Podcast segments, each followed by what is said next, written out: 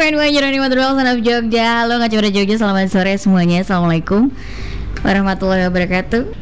Sore hari ini kita punya tamu Waduh eh Kalau Kaca Muda udah lihat e-poster saya Temanya adalah yang merugi Eh kami eh, Kami yang merugi kita kita yang merugi. Nah, kenapa kita yang merugi gitu? Karena karena dari cerita eh, seorang Pak Nanang, ya kita tuh jadi jadi oh iya juga ya gitu ya.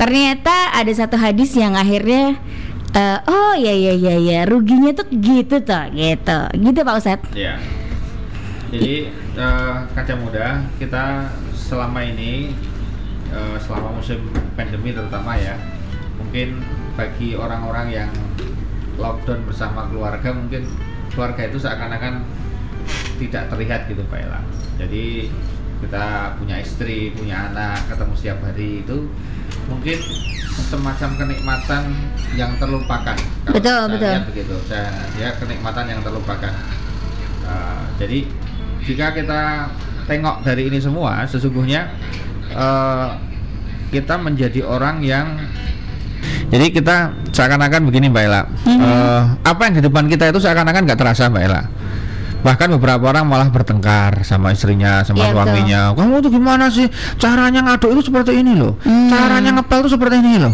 jadi yang kebiasaan suaminya nggak pernah ketemu sama istrinya tahu-tahu ketemu setiap hari malah jadi masalah gitu kan padahal Allah memberikan lockdown itu kenikmatan yang luar biasa kita ketemu dengan istri dengan anak-anak itu menjadi intens gitu kan Betul. Nah, bagaimana ketika orang di lockdown di luar negeri? Nah, kita tanya beliau nanti, bagaimana rindunya ketemu anak-anak, ya, ketemu istri gitu kan? Bagaimana suasana dia bisa harusnya dia bisa pulang cepat, tahu-tahu nggak bisa pulang cepat, dan kemudian nggak bisa pulang cepat aja kalau nggak kalau normal aja nggak apa-apa, Mbak. Nah, itu kan sama-sama mengkhawatirkan kan, gimana istriku di sana, gimana suamiku di sana, gimana penyakitnya kena nggak dan sebagainya gitu kan. Mhm. Ya asal tahu aja Mas Nanang ini yang sekarang ini besok ini sudah terbang lagi. Jadi Iya. dia Kalau kalau Kanca Muda inget, eh, kita udah pernah ngobrol sama eh, Mas Nanang ini, Pak Nanang Mas ya, Mas aja deh. Sama Mas Nanang ini tuh beberapa waktu lalu gitu kita pernah pernah cerita betapa beliau itu eh, apa namanya dari eh, selalu rajin pulang gitu kan Iya. karena beliau eh, kerja di eh, apa namanya Uni Emirat Arab. Iya. Nah pulang eh, udah waktunya libur ya pulang ke Indonesia di dinikmati waktunya gimana caranya untuk eh, menservis orang tuanya bisa kumpul sama keluarganya padahal sebenarnya kalau nggak pulang kan duitnya bisa dikelompok. Gitu eh kok ya ta. lumayan loh itu. Tapi beliau pilih pulang gitu. Nah ternyata eh, sekarang pas corona gini gimana gitu. Kita pengen denger ceritanya dulu dong eh, Mas Nanang. Gimana sih ini akhirnya setelah berapa lama pulang ke Indonesia Eh, dan gimana situasi corona yang ada di sana Yang jelas hidungnya itu sudah 20 kali dimasukin alat swab. PCR-nya sudah 20 kali ini. Jadi kamu Dia, eh, beliau udah merem kali ya Ayo, ayo, ayo. gimana Mas Nanang Ya, Assalamualaikum warahmatullahi wabarakatuh. Waalaikumsalam warahmatullahi dan Ya. Kaca Muda Jogja. Yang jelas eh, kita kan jauh dari dari keluarga itu kerinduannya itu luar biasa luar ya? biasa sekali. Apalagi eh, dengan adanya pandemi dan di lockdown itu kan aktivitas kita terbatas. betul Kita kalau dalam suasana kerja pun kita Mhm. kan berbeda gitu sehingga eh, antara pikiran dengan pekerjaan. Karena apa? Ketika kita bekerja kan kita berinteraksi dengan orang. Kita Betul. juga memikirkan dengan wah ini protokol kesehatan harus seperti apa? Sehingga kita juga ketemu orang itu juga takut gitu. Mhm. belum kita memikirkan keluarga kita yang jauh dari saya dari Aha. Indonesia seperti itu. Bagaimana dengan mereka? Betul. Ya itu. Itu jadi satu pemikiran tersendiri sehingga Iya, iya. eh, kita harus fokus satu fokus dengan kesehatan saya sendiri ketika saya juga harus memikirkan keluarga saya yang ada di Indonesia dengan Hmm, eh, jauh dari saya gitu itu sangat menyita pikiran saya juga Hmm. belum dengan kondisi waktu per- karena saya pertama kali di lockdown itu dari tanggal kalau nggak salah 28 Maret. Maret, itu 28 Maret. kita sudah tidak sudah di total lockdown di di tempat saya sana Hmm. jadi sudah ada jam malam jam 8 itu sudah tidak boleh keluar sampai nanti jam jam 6 6 pagi. 6 pagi. Semua aktivitas yang diperbolehkan itu hanya kalau kita ke farmasi dengan alasan kesehatan, ke hospital segala macam itu Mhm. itu masih masih boleh gitu. Kalau makan segala macam kan bisa delivery. Dan mereka punya permit khusus bagi yang bekerja di restoran untuk delivery segala macam itu. Jadi at least kita uh, harus menggunakan semua itu harus patuh dengan protokol yang ada di ada di sana gitu. Hmm, wow. Kalau di sana sendiri gimana sih, uh, Mas Tanang untuk untuk apa namanya uh, cara penanganannya se se se strict apa gitu? Kalau di sini tuh cuman berapa waktu gitu loh. Maksudnya ketegangan itu kan juga tergantung lingkungan ya, gitu. Jadi kalau kalau di di sini itu ya lumayan dua minggu tuh taat ya kan. Setelah dua minggu, wah enggak, sebulan wah. Setelah satu bulan lebih wah sempat telannya gitu. Nah jadi ketegangannya berkurang gitu. Nah tapi kan berbeda di negara lain yang mungkin punya ketaatan yang lebih atau mungkin punya peraturan yang lebih ketat gitu. Jadi sepanengnya masih eh, apa ketegangannya jadi jadi berjalan karena memang peraturan peraturan yang harus sangat sangat sangat sangat dipatuhi gitu kalau di sana seperti apa tuh Mas Anang Oke, saya saya tidak mau memba- membandingkan dengan Indonesia tuh. Betul, saya betul. saya hanya mau bercerita. Saya ya karena setiap negara kan punya karakteristik orangnya masing-masing Betul, dan kemampuan negaranya masing-masing. Kalau selama saya di sana yang jelas peraturan itu tidak berubah.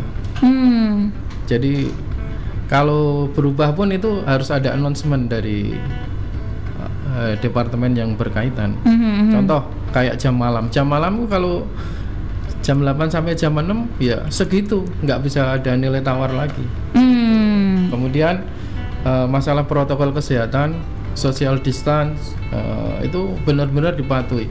Orang kalau keluar rumah itu wajib pakai masker Mhm, mhm. dan itu tidak ada toleransi lagi mau kamu orang pribumi atau kamu ekspatriat Mhm. itu kalau kamu melanggar itu kalau nggak pakai masker tuh 500 dirham waduh ya dikalikan 4000 Wah, 2 juta apa 20 ya? ya sekitar 2 juta itu kalau dirupiahkan Wow, itu masker sekali doang? sekali kita dipanis untuk membayar itu nanti kalau dia kena lagi ya bayar lagi gitu. Wah. itu ketaatan hukum seperti itu mereka Iya, iya, iya. dan apa ya itu kan untuk diri dia sendiri untuk diri kita masing-masing Iya, iya, jadi betul, jadi betul. eh, walaupun di situ ada polisi atau ada dinas kesehatan ada atau tidak ya tetap tetap sudah menjadi habit gitu sudah menjadi kebiasaan seperti Hmm. itu belum yang yang lain kayak eh, semisal eh, social distance itu benar-benar diatur kayak di antrian tuh ya benar-benar diatur Mhm. Terus yang terpenting itu eh, kita tidak boleh sembarangan eh, kayak posting tentang COVID-19 itu nggak boleh. Hmm. Apalagi adanya hoax gitu kan. Sehingga dengan adanya seperti itu kita itu juga merasa aman, terus informasi itu akurat gitu loh, karena semua dirilis oleh departemen yang berkaitan. Oh oke kalau kalau eh, mungkin untuk beberapa kan ada yang macam-macam ya beritanya juga nggak dari Indonesia Iya. aja dari dalam luar negeri kan juga banyak sekali yang masuk itu akhirnya bikin pikiran juga kacau ya. Ya, itu ya. itu apalagi posting-posting di sosmed itu prohibited itu. Ya. Oke oke oke. Tapi dengan kondisi seperti itu membuat eh, Mas Nanang lebih sepaneng nggak Oh atau enggak, saya atau malah merasa tenang? lebih aman. Oh gitu ya ya ya. ya, saya oke. merasa lebih safe gitu kan karena Mhm, mhm. saya tidak perlu beraktivitas keluar gitu gitu tidak karena sesuatu kan kita bisa order segala macam terus semua menerap, menerapkan protokol, yang Protokol. sama Oh, oke, sehingga oke. sama saya tidak perlu mengingatkan Mbak Ella untuk memakai masker Mhm, tapi saya perlu mengingatkan diri saya sendiri untuk memakai masker gitu. Hmm. atau bersosial distance dengan dengan yang lain gitu. Saya merasa nyaman gitu Hmm. ketika saya berada di sana gitu. Tapi kalau inget yang di Indonesianya, Ya itu saya ju- justru ini terjadi benar. Saya bahkan ke keluarga saya aha, bahkan ke orang tua itu saya sering mengingatkan harus seperti ini. Umpama istri mau ke pasar telepon minta izin segala macam. Hati-hati. Terus kalau sudah dari pasar pulang ke rumah ganti baju mandi. Ya, sampai seperti itu. Karena itu juga saya lakukan ketika saya di sana. nah, di sana. Oh, iya, iya. pergi ke market segala macam. Pasti kan kita berinteraksi dengan orang gitu. Betul, betul, betul. itu di ya, seperti itulah jadi akhirnya ya apa yang saya lakukan di sana ya saya infokan juga ke saudara-saudara dan yang ada di keluarga sini. yang ada di Iya, sini, iya, iya. gitu. Oke. Berarti berapa berapa lama akhirnya dari 28 Maret itu sampai bisa pulang lagi ke Indonesia? saya kemarin tanggal 30 September baru bisa balik Berarti ini se- sebulan ya, Pak Nana? Mas Nana? Kok sebulan kita? ya Ya berarti sebulan dong. Eh, Iya, iya di, di sini sebulan, tapi kan di sini karantin. 14 Oh, harinya. 14 hari iya. iya. saya karantina 14 hari Ya. Di- Padahal hasil swabnya juga sudah negatif, tapi Iya, karena iya. peraturannya dari RT setempat karantin, Iya. ya udah karantin. kita ikutin Mm-mm. itu Oh, baik iya, kok iya. untuk kita Iya. 14 hari Iya. karantina terus baru bisa pulang ke rumah. Ya nggak nyampe sebulan ya kalau pas di rumahnya ya. ya mungkin hanya 10 hari ya karena besok saya juga harus terbang lagi Waduh. dan karantina menanti saya di sana 16 hari ini Jadi sampai sana ya karantina lagi. gitu. Karantina lagi, ya Allah. Tapi berita baiknya ada Apa bahwa tuh? Pak Nanang kan besok Insya Allah rencananya sudah diundang sama pemerintah sana untuk vaksin. Wah, Oh. Ya, jadi pemerintah sana itu udah udah ngundang karena beliau ini kan menjadi percobaan pertama mungkin ya untuk divaksin. Nah, kita doakan semoga vaksinnya berhasil. Amin, Nah, amin, sehingga amin. begitu karena infonya dari Pak Nanang itu vaksinnya juga eh, kemungkinan sama dengan yang akan ada di Indonesia gitu Oh, loh. gitu. Ya, Ya, jadi ya. kita berdoa yang positif-positif aja gitu kan. Itu Ya, seperti ya itu. mudah-mudahan amin amin. Ya yang jelas begini kaca muda. Eh, Pak Nanang melihat kacamata ini bukan dari duitnya, tapi dari bagaimana dekat dengan keluarga. Kalau telepon saya cuma curhat pengen keluar dia. ya kalau telepon saya cuma pengen keluar gitu kan. ini teman curhat saya mbak. Ya cuma pengen keluar gitu Ya kan. segitunya loh maksudnya misalnya Eh, lah, iya. yang biasa aja Ya. gitu. Beliau itu eh, bela-belain pulang setiap Ya, bulan makanya. hanya buat ketemu Ya, keluarga. ya. Pitung sasi, Ya, apa? ah, ya. Ira nelpon Munif terus. Gitu. ya. Itu kan begitu. Makanya kalau kalau kita lihat di sini Pak Nanang Iya, kita iya, undang iya. di sini ini sebagai pelajaran kaca muda bahwa kalau kamu masih ketemu orang tua, kamu masih ketemu sama saudaramu. Kalau anda belum menikah ya, kakak, adik, orang tua. Kalau kamu udah menikah, ketemu anak, ketemu istri, this is apa ya? Itu adalah kekayaan yang luar biasa. Dikuruskan rupiah susah sekali. Betul. Betul, betul. Ya, itu beliau sudah membuktikan sendiri. Di kursus rupiah susah sekali. Bagaimana senangnya baru video kalau aja lihat senang sekali, apalagi kalau ketemu gitu kan. Jadi jadi lebih dari sekedar uang gitu kan. Jadi memang kenapa sih orang kalau kerja di luar negeri gajinya besar? Sebetulnya bukan gajinya besar, tapi dia dibayar mahalnya karena mau meninggalkan keluarganya itu, Mbak. Sebetulnya di situ kurusnya mahal tuh karena mau meninggalkan keluarga dan tidak semua orang mau gitu loh. Makanya ini sebuah pilihan. Makanya oleh karena itu istri-istri kalau suamimu ada jangan sampai itu suamimu kamu marah-marahi terus nanti nanti kalau jadi keluar negeri ya kalau pulang kalau nggak pulang nah kamu bingung atau si suami lah kalau punya istri ya jangan diumur-umur terus kasihan nanti kalau dia jadi TKW kemudian keluar negeri nggak pulang-pulang kamu juga susah gitu kan Mhm. jadi sebetulnya makanya apa yang di hadapan kita itu sering kita lupakan mbak Ella. Mhm. apa saja. Apa saja. Itu sering kita lupakan. Contoh yang paling sederhana sekali itu makanan. Itu yang sering kita lupakan kan? Ada di rumah makanan itu sering kita lupakan gitu kan? Padahal itu bagi beberapa orang cari makanan seperti itu susah. Ya kan? Ya termasuk sekarang yang punya anak gitu kan? Anda punya anak itu ya dirawat betul. Mhm. Karena di luar sana ada orang yang punya anaknya susah sekali itu ada Betul. betul kan gitu kan Enggak di luar sana. ya di nah, no- dua belum. oh ya ya Tolong di sana saya didoain deh, Pak. Oh iya, nanti dikasih kurma pak dia. Nah, lebih diijabah saya didoain Iya, Pak. jadi kedua Pak. Iya, jadi ini apa namanya? Jadi banyak sekali Mbak El. Artinya kalau kita ambil pelajaran ibrohnya ya, kalau masalah kebijakan pemerintahnya kan memang tadi beliau mengatakan masing-masing ya. Cuma yang penting kita lihat dari cita-cita beliau adalah hati Allah wa hati Rasul wa uli amri minkum. Jadi taatilah Allah, Rasul dan uli, uli amri. Ternyata di sana walaupun orang pribumi taat betul sama aturan yang dipakai oleh pemerintah sana. Mhm. Jadi memang pemerintah itu memang pada kadar tertentu ya harus kita taati. Mhm. Kenapa sih?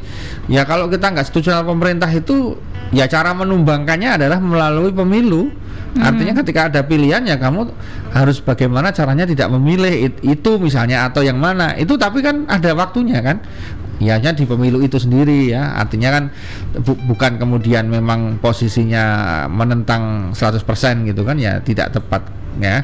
Makanya kan kita pernah membahas Mbak Ella. Jadi tadi ya jadi swab itu atau PCR itu menjadi salah satu kewajiban di sana ternyata. Jadi ternyata negara yang secara keagamaan itu juga agamis karena memang namanya aja Uni Emirat Arab gitu kan. Iya. Artinya mereka meyakini bahwa COVID-19 ini ada dan mereka melakukan protokol dengan ketat gitu kan. Iya. Artinya kalau dia mau leh-lehan bisa Mbak Ella. Tahu leh-lehan? Leh-lehan gitu. Wis to urip mati Gusti Allah kabeh. Iya iya iya. iya. Wis sah-sah Ya, preksa. mungkin mungkin Ya gitu, iya, wes iya. to sah-sah di PCR barang apa to, rapid rapid barang apa to, ngomong masker barang apa Kan to. harusnya lebih begitu ya. Iya, ya, ya, dia harusnya lebih begitu karena Arab lebih percaya dalam konteks ini kan ya tahu tentang Quran dan sebagainya kan dia lebih karena memang ada nuansa Arabnya ya jadi lebih religius. Secara logika matematisnya begitu. Toh mereka ternyata malah lebih ketat gitu kan? Hmm, lebih strike gitu kan itu. Itu itu yang perlu kita ambil hikmahnya Mbak Ella Oke oke. Nanti kita akan bahas hadisnya ya, Kanca Ya. Muda Jogja karena memang eh, hadis itu tadi memang kita kaitkan dengan ceritanya eh, eh, Mas Nanang gitu bahwa ternyata segitu mahalnya sehat dan dan waktu luang gitu dan Nabi juga udah pernah bilang gitu Eh, apa namanya betapa meruginya manusia ad- terhadap dua hal nikmat sehat dan nikmat uh, waktu luang gitu. Seperti apa nanti kita akan bahas sama Pak Ustadz sama Mas Nanang gitu karena emang ternyata kita mengalaminya sendiri sekarang nih Kaca Muda Jogja. So kita akan balik lagi di sesi Soma sana sini soal agama Kaca Muda Jogja. Kalau Kaca Muda pengen bertanya silahkan monggo boleh di 0818641061 atau lewat em, apa namanya Twitter boleh di uh, @jeronimo_fm nih Kaca Muda Jogja. Jadi langsung aja ditunggu ya pertanyaan-pertanyaan kamu. Nah, Kaca Muda Jogja kita masih membahas tema kita yang merugi. Kamu bisa lihat lewat uh, apa namanya Facebook Live-nya uh, Jeronimo FM dan juga Facebook Live-nya di uh, Ustadz Munif Tauhid ya. Kita masih barengan sama uh, Mas Nanang yang uh, dari uh, Uni Emirat Arab. Bener kan ya? Oh iya. Salah nanti takut dari orang Indonesia orang-orang yang, uh, yang stay kerjanya di sana. kerjanya kerjanya di Ah. sana kerjanya di sana. Kalau kerjaan itu tujuh bulan. Lama banget pasti kangen sama keluarga ya kan? Sama kita kenapa eh, kita yang merugi eh, itu karena kita ngambil karena itu tadi ada waktu dan eh, ada nikmat sehat dan nikmat eh, nikmatnya waktu. Nah ini saya ambil ayatnya supaya kita bisa bahas habis ini. Jadi kata Nabi Muhammad SAW yang artinya ada dua kenikmatan yang banyak manusia tertipu atau merugi ya di beberapa eh, apa namanya literasi yaitu nikmat sehat dan waktu senggang gitu dari HR Bukhari. Bener ternyata gitu. Itu dirasain banget sama Mas Nanang. Sebenarnya sudah sudah meluangkan waktu setiap kali ada waktu pulang gitu. Sekarang lebih kerasa lagi nih sebenarnya luar biasa waktu senggang dan sehat itu. Kita juga ngerasain sama-sama eh, apa namanya kesehatan itu luar biasa karena ya gimana bisa kena kapan aja sama ketemu sama siapa bisa pulang bawa gitu. Terus waktu senggang gitu eh, kemarin santai aja nggak ketemu sama siapa nggak nggak ngaruh-ngaruhi keluarga nggak ngaruh-ngaruhin ibu nggak ngaruh-ngaruhin bapak. Sekarang ketemu aja takut nularin kalau ada apa-apa sama mereka. Bener nggak sih pak Ustadz? Ya, jadi kalau kita lihat kancah muda, nikmat sehat itu yang saat ini sedang menjadi trending topik ya, karena Kalau bagi Pak Nanang dua nikmat sehat dan nikmat kesempatan ya tentunya. Bagi kita juga sama sebetulnya cuma Iya, iya. yang lebih terasa memang Pak Nanang ini di nikmat waktu ya. Waktu untuk ketemu keluarga yang sangat pendek dibandingkan Mhm. dengan kita. Nah, kalau nikmat kesehatan ini sudah Rasulullah eh, gaungkan jauh-jauh hari sebetulnya dan berarti orang suatu saat pasti kena sakit. Kalau Betul. dilihat dari hadis ini, orang nggak mungkin sehat terus. Betul. Meskipun sakitnya ada yang sakit ringan, menengah atau sakit berat gitu Mbak Ella. Betul. Nah, ketika kita lihat seperti ini Mbak Ella, maka kesehatan itu ternyata bisa dijaga. Maka Allah itu selalu memberikan penyakit sekaligus obatnya Mbak Ella. Nggak mungkin nggak. Makanya di sini Mbak Ella saya akan memberikan kepada kanca muda beberapa obat yang insya Allah menjadi pendorong atau pendongkrak di samping nanti vaksin yang sudah akan diberikan. Mhm. Contoh, berobatlah dengan madu dan doa kata Rasulullah. Berarti madu dan doa itu juga menjadi pengobatan. Hmm. Jadi doa dan madu. Nah, tentu madunya adalah madu yang asli. Mhm. Nah, segala jenis madu makanya tidak mungkin sebuah literasi dari kedokteran yang benar itu menyalahkan madu itu insya Allah nggak mungkin Mhm. ya misalnya penyakit tertentu nggak boleh konsumsi madu itu insya Allah nggak pernah ketemu kalau itu ada tolong dicek ulang diteliti ulang yang ada adalah konsumsi madunya satu salah madunya madunya palsu dua madunya benar tapi cara konsumsinya keliru Mhm. minum madu satu gelas ya sudah jelas itu masalah itu bukan Eh, mohon maaf aus banget. Oh iya, lah makanya itu kan juga salah. Terus ada lagi kaca muda. Kayak banget. Buatini buah zaitun. Demi Buatin. buatin dan buah zaitun. Iya, iya. Ternyata minyak zaitun itu sudah. Riset mana pun coba mana ada penyakit. Coba sebutkan satu penyakit yang nggak boleh minyak zaitun masuk. Insya Allah nggak pernah ketemu mbak Ella. Mhm. mau penyakit apa saja kena minyak zaitun tuh pasti diperbolehkan mbak Ella. Karena dia fungsinya meregenerasi sel mbak Ella. Buah tin buah zaitun. Minyaknya itu luar biasa. Bahkan dikatakan dalam itu diterangkan dalam tiga ayat tiga ayat ada tentang zaitun dalam Al-Quran disebutkan dalam tiga uh, surat dan tiga ayat yang berbeda keren kan minyak zaitun Mhm. tidak di tengah tidak di utara tidak di selatan tidak di timur tidak di barat dia tengah-tengah Mediterania Mhm, mhm. Oke, terus ada lagi Mbak Irma, kurma. Kurma, Rasulullah, ya. Rasulullah itu bisa sahur dan buka hanya dengan kurma, situasi puasa Ramadan dan perang, Mhm. sehat.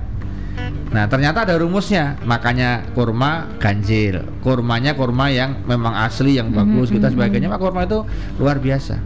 Ya, kurma sudah, minyak zaitun sudah, kurang habatus sauda Mbak Ella. Mhm. Nah, tidak ada penyakit yang tidak bisa sembuh dengan habatus sauda kecuali penyakit tua dan kematian. Berarti kalau kematian dan tua itu nggak bisa dise- disembuhkan oleh habatus sauda. Tapi selain itu insya Allah bisa sembuh dengan habatus sauda. Hmm. Nah, di sini tinggal keyakinan kita, gitu kan?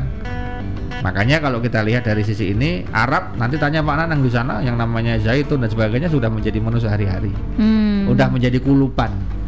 Bagaimana caranya nanti? Ya, saya nggak tahu habis ini nyate atau enggak gitu kan? Karena ya toh, Pak Ci. Jadi posisinya gini Mbak, Mbak Ella. Pantes Pak Haji nih datang nih. Eh, nyate. Mesti mau nyate bareng nih. Eh, Ah. Jadi gini, di sana kata Pak Nanang, setiap hari makan kambing nggak ada yang kena penyakit. Ternyata Hmm. ada tekniknya. Tanya, tanya, ditanya. Gimana tuh, Pak? Ya, silakan ditanya. ada tekniknya. Gimana agar kambingnya Iya. nggak bikin nggak bikin sakit itu ada tekniknya. Nah, jadi sebetulnya kata kuncinya pandemi ini mengajari kita kita takut mati. Yes. Kita Iya. takut mati. Kenapa takut mati orang-orang itu? Karena merasa amalnya kurang. Betul, betul. Makanya orang takut mati itu wajar. Makanya kalau anda takut mati itu anda tidak salah. Yang salah itu kamu cuma takut tok, tapi nggak mau berikhtiar. ya itu keliru. Cuma takut tok, aku takut. Omdo Anda. Ah, iya, makanya Iya, gitu. iya. Gitu, Mbak Ella. Oke oke. Pak Nanang gimana eh, apa namanya kalau buat Pak Nanang sendiri nih selama tujuh bulan akhirnya nggak bisa ketemu sama keluarga, nggak bisa eh, banyak beraktivitas bergerak bebas gitu. Buat Pak Nanang ini eh, corona itu punya eh, apa ya? apa ya? eh, Memory legend. hikmah, ada Oh, hikmah. apa ya hikmah Iya. hikmah keislamannya tuh dapatnya apa gitu Pak Nanang? Buat kita buat buat pelajaran buat kita gitu. Yang pertama selama pandemi eh, hikmah yang kita bisa dapat tuh begitu pentingnya kebersamaan dengan keluarga. Kita bisa lihat satu orang yang biasa tiap hari kerja di kantor gitu kan tiba-tiba work from home kan berarti kan tiap hari ketemu sama keluarga gitu kan dia bekerja tapi didampingi anak sama istri Mhm. berarti kebersamaannya kan Lebih. lebih tapi berbanding terbalik dengan saya gitu kan dengan adanya corona ini saya tidak bisa sering pulang gitu loh sehingga ketika saat ini saya pulang dengan hanya short time ini kan eh, apa semua kegiatan tuh harus ada timetable-nya gitu Mhm. jam segini saya harus ke mana ini kalau tidak ya nggak cukup gitu Oh, dan iya, itu iya, iya, iya, saya betul. pergunakan ya karena Karena terbatas ya. Iya, betul Iya, iya. saya sering ya kemarin juga saya juga bersyukur ketika saya eh, datang ke Indonesia kemudian di karantina mandiri ya, karena memang itu aturan keluarga dan selama 14 hari itu kan saya juga bersama keluarga Mhm. di rumah gitu tidak ke mana-mana gitu sehingga otomatis saya ada di rumah ketemu dengan dengan keluarga kemudian yang kedua hikmahnya itu ya begitu berharganya kesehatan itu Mhm.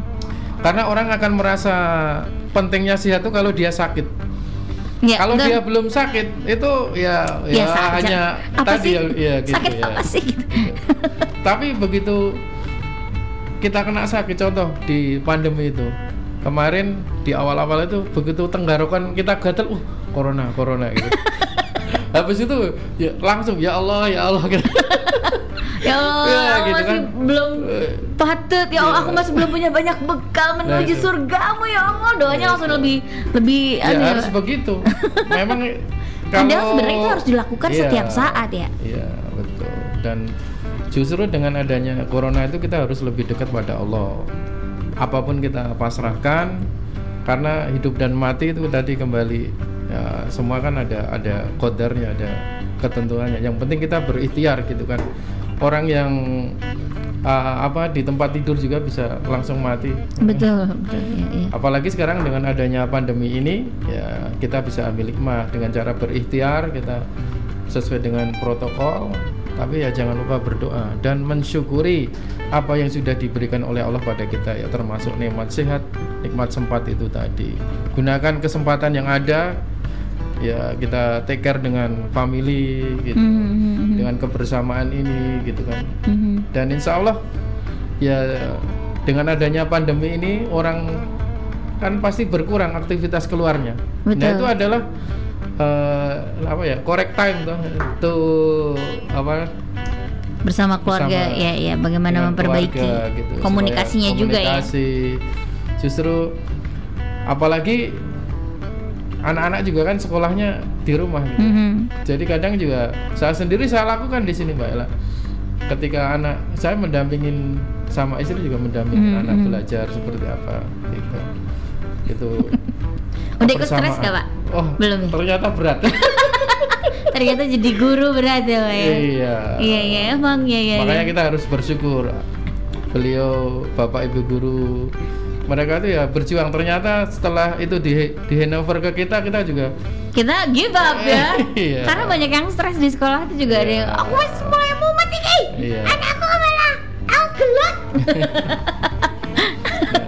makanya ya itu banyak banyak bersyukur dengan Iya, apa iya, yang iya. nikmat yang diberikan oleh pada kita Betul. Apalagi kemarin-kemarin sempat profesi guru kan diremehin juga Iya. gitu. Eh, ngapain gitu mendisiplin anak, didatengin, diiniin apa gitu. Padahal mungkin dia juga judak kali ya. Ada anak berapa yang harus dididik, nanti kalau nggak terdidik nanti disalahin juga. Berusaha untuk disiplin tegas disalahin juga. Wah repot juga gini.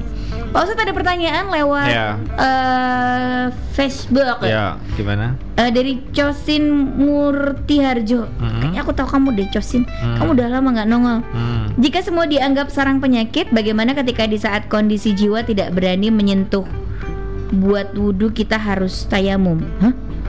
Eh, Oh jadi tidak men- tidak berani menyentuh air. Hmm. Debu saja syah un- juga untuk bersuci ketika ingin menghadap Allah. Apa kabar dengan keadaan sekarang? Seora podo jelase. Maaf sebelumnya. Maksudnya debunya juga nggak jelas Eh, gitu. bukan. Jadi dia itu sebetulnya menanyakan kalau saya punya ketakutan berlebih atau kekhawatiran tentang sesuatu hal. Oh, oke. itu boleh nggak saya ganti wudhu dengan tayamum? Oke. ya prinsip utamanya boleh. Yang penting kamu sholat. Allah maha tahu atas segala sesuatu. Nah di sinilah pentingnya kita belajar ilmu mbak Ella. Artinya eh, mana zona-zona yang memang itu berbahaya yang itu eh, mengkhawatirkan gitu kan. Tapi prinsipnya jangan sampai meninggalkan sholat Allah maha tahu kok ada yang sampai hari ini yang nggak sholat Jumat itu ya ada di suatu Hmm. tempat itu yang di UA juga belum dibuka untuk Jumatan ya Hmm. nggak masalah Hmm. artinya memang posisinya eh, masih kan masih beda-beda kebijakannya Mbak Ella. Yang penting ini loh, semuanya ada substitusinya Mbak Ella. Sholat Jumat penggantinya ada sholat duhur, Mhm. jelas ya. Sholat Idul Fitri Idul Adha penggantinya ada sholat id di rumah, kan jelas ya. Mhm. Jadi semuanya ada substitusi. Yang nggak ada itu adalah pengganti nggak sholat itu nggak pernah ada. Nggak wudhu diganti dengan tayamum ada, bisa. Mhm, mhm. Tayamum itu yang namanya debu itu nggak harus di luar. Kamu pakai debu yang ada langsung aja nempel di sini aja udah ada debunya kita ini. Di sini ini udah ada debunya, Mbak Ella. Ini ada debunya. Jadi debu itu di sini udah ada debunya. Jadi Hmm. debu itu nggak usah cari ke depan pasir gitu ya enggak. Jadi apa yang ada di ruangan kita juga jadi bisa menjadi sarana untuk eh, Berwudu. berwudu, ya. Jadi dalam posisi darurat yang namanya tayamum diperbolehkan, sangat-sangat diperbolehkan. Di pesawat pun Anda boleh. Kalau misalnya susah menemukan air, waduh aku toilet kelihatannya susah nih. Ya. Ah, sudah pakai pakai itu boleh. Kita kalau di pesawat jarak jauh ya pasti begitu Mbak Ella menggunakan apa namanya tayamum yang kita pakai.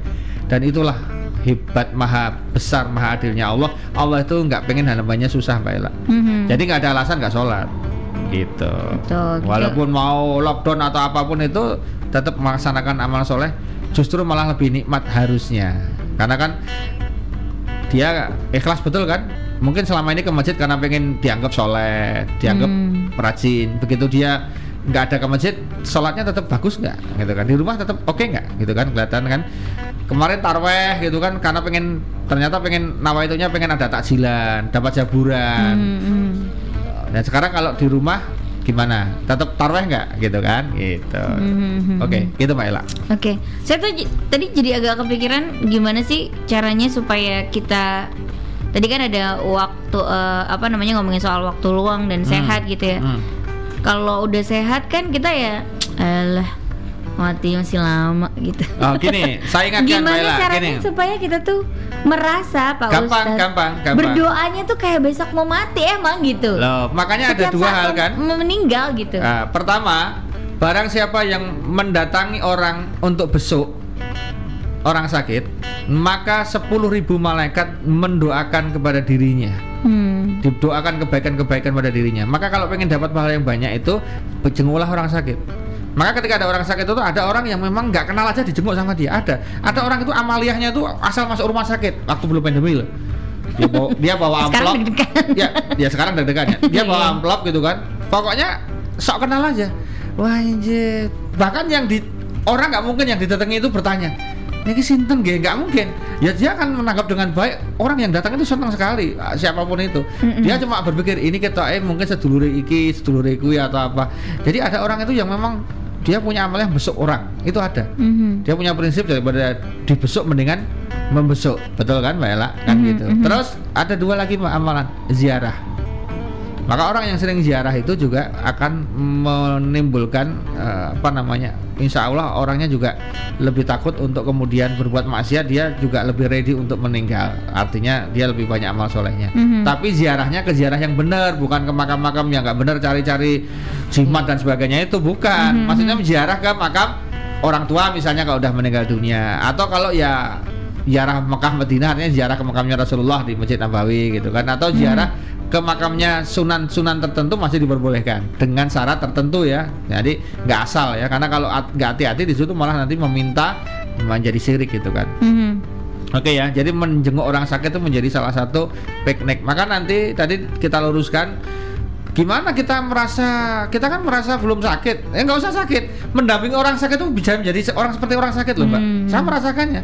Sehingga aware, uh ternyata, uh ternyata karena mendampingi gitu ya. Jadi anda pun pernah mendampingi ibunda waktu sakit kan. Hmm. Saya juga mendampingi ibu Hmm. saya yang sakit gitu kan. Selesainya di saya Pak. Iya, artinya loh artinya kan semua orang mengambil hikmahnya masing-masing. Iya, iya. Jadi kembali ke tadi eh, untuk kita siap mati, mau tidak mau ya harus siap artinya sekarang ini per detik makanya dalam Islam itu dari bangun tidur sampai tidur itu ada doanya ada amaliyah terus terus. Sehingga connect mbak makanya ada ulama itu setiap pagi dia baca apa wirid apa baca Quran ini. Pokoknya dia maka dalam Islam itu gini kan luar biasa kan? Siapa yang membaca ini di pagi hari Allah akan jamin sampai sore hari. Siapa yang membaca sore hari Allah bangun sam- sampai pagi hari. Jadi kalau anda membaca terus 24 jam kalau mati di tengah-tengahnya tetap tercover asuransi dari Allah Subhanahu Wa Taala. Hmm, bisa klaim mbak Insya Allah. Iya, iya, iya. itu ternyata ya, Hmm. dia muter ya. sama iya sebenarnya. Se- coba hadisnya ada semua kalau kamu baca pagi asuransinya Allah sampai sore kalau mau sore asuransinya Allah sampai pagi gitu Wow. keren kan Oke, eh, Pak Nanang mau Mas apa Pak lagi? Ganti-ganti terus. Eh, sedikit statement buat kanca muda mungkin eh, dari dari pengalaman tujuh bulan terlockdown di sana. Yang pertama bagi yang saat ini selalu bersama dengan keluarga, nikmati dan syukuri dan sayangi mereka. Ah, orang di Iya. orang diketak-ketak bojone lah Apa, Enggak, apalagi kok. yang apa betul-betul sekarang. berkeluarga ya. Apa sih arti keluarga itu? Iya. Ya kan? Keluarga itu kan menyatukan dua hati yang berbeda sehingga membentuk kata cinta C I N T A. Iya. Itu C I N T A gitu. Iya iya iya iya itu betul betul. kebersamaan itu harganya mahal. Betul. Ya. Da- dan menurut saya tidak ada harganya.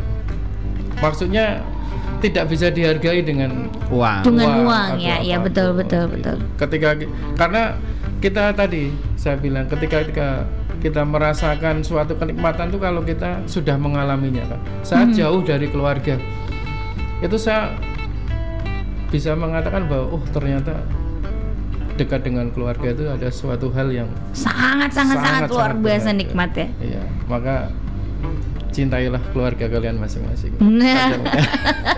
Ini beneran dirasain loh Kaca Wadah Jogja. Jauh banget dari keluarganya. Jadi dengarkan baik-baik, rasakan maknanya Lalu praktekkan gitu bahwa kamu harus mencintai keluargamu. Makasih eh, eh, Mas Nanang. Iya. Berapa, eh berarti besok pulang hati-hati di jalan. Terus kapan pulang Indonesia lagi? Eh. Doakan mudah-mudahan cepat.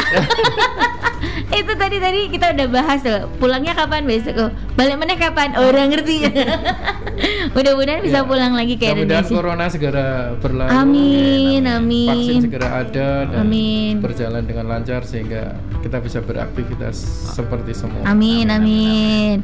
Mas senang nih besok eh, divaksin. eh, mudah-mudahan yang sama dengan Indonesia. Mudah-mudahan di Indonesia juga eh, kalau orang-orang sudah divaksin eh, sama baiknya, kita kalau divaksin juga sama baiknya mendapatkan eh, antibody yang baik. Amin. Amin. Oke, eh, terima kasih Kak Ciburu Jogja. Eh, kita ketemu lagi minggu depan. Eh, ingat kita jangan jadi orang yang merugi ya, kaca muda rugi waktu dan eh, karena kita tidak menghargai waktu dan tidak menghargai kesehatan kita kaca muda. Kita ketemu lagi minggu depan. Assalamualaikum warahmatullahi wabarakatuh. Love Jogja NUN. Bye bye.